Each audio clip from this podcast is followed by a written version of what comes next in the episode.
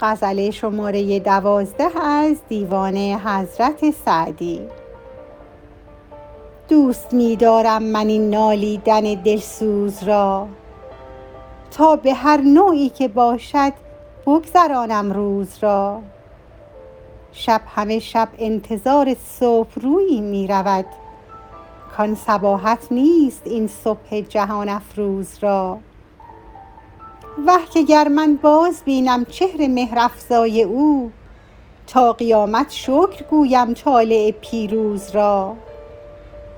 گر من از سنگ ملامت روی برپیچم زنم جان سپر کردند مردان ناوک دلدوز را.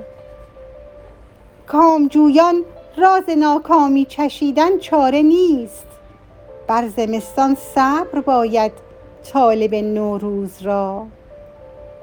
عاقلان خوشه چین از سر لیلی غافلند. این کرامت نیست جز مجنون خرمنسوز را. عاشقان دین و دنیا باز را خاصیتی است کآن نباشد زاهدان مال و جاه اندوز را. دیگری را در کمند آور که ما خود بنده ایم. ریسمان در پای حاجت نیست. دست آموز را. سعدیا دی رفت و فردا همچنان موجود نیست. در میان این و آن فرصت شمار امروز را.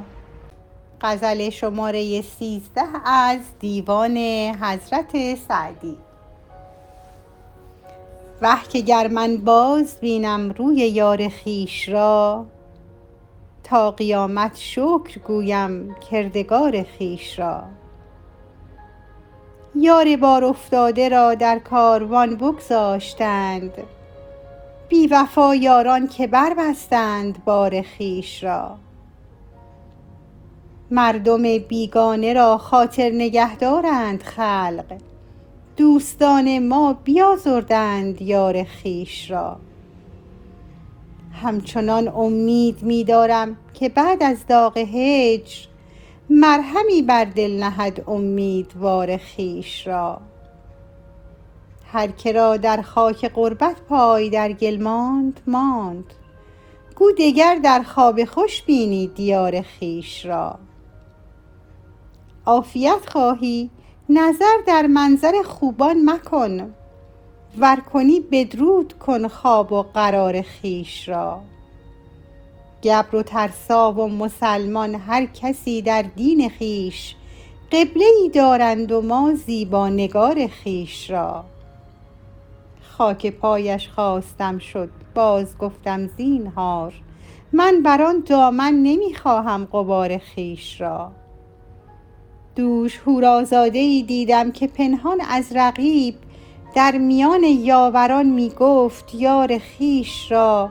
گر مراد خویش خواهی ترک وصل ما بگوی ور مرا خواهی رها کن اختیار خویش را. درد دل پوشیده مانی تا جگر پرخون شود به که با دشمن نمایی حال زار خویش را. گر هزارت غم بود با کس نگویی زینهار ای برادر تا نبینی غمگسار خویش را. ای سهی سرو روان آخر نگاهی باز کن. تا به خدمت عرضه دارم افتقار خویش را. دوستان گویند سعدی دل چرا دادی به عشق؟ تا میان خلق کم کردی وقار خویش را. ما صلاح خویشتن در بی نوایی دیده ایم. هر کسی گو مصلحت بینند کار خویش را.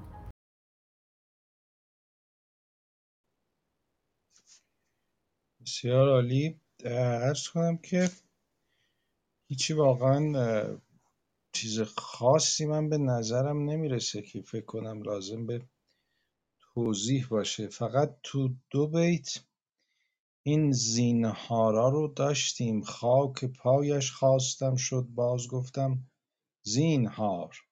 و بعد گر هزارت غم بود با کس نگویی زینهار. این زینهارها یه جوری حالت دور کردن اون مفهوم رو میده. یعنی حواست باشه حواستو جمع کن آگاه باش هوشیار باش.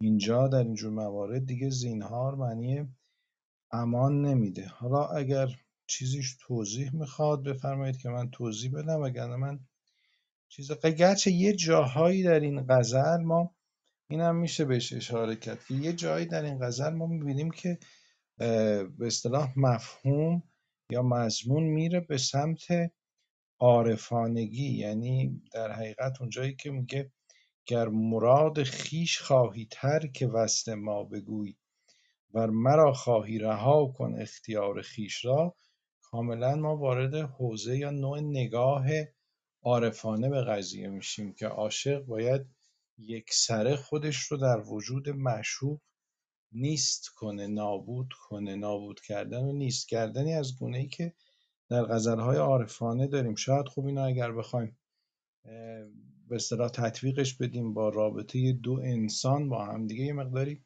سخت باشه یا بیش از یه مقداری سخت باشه.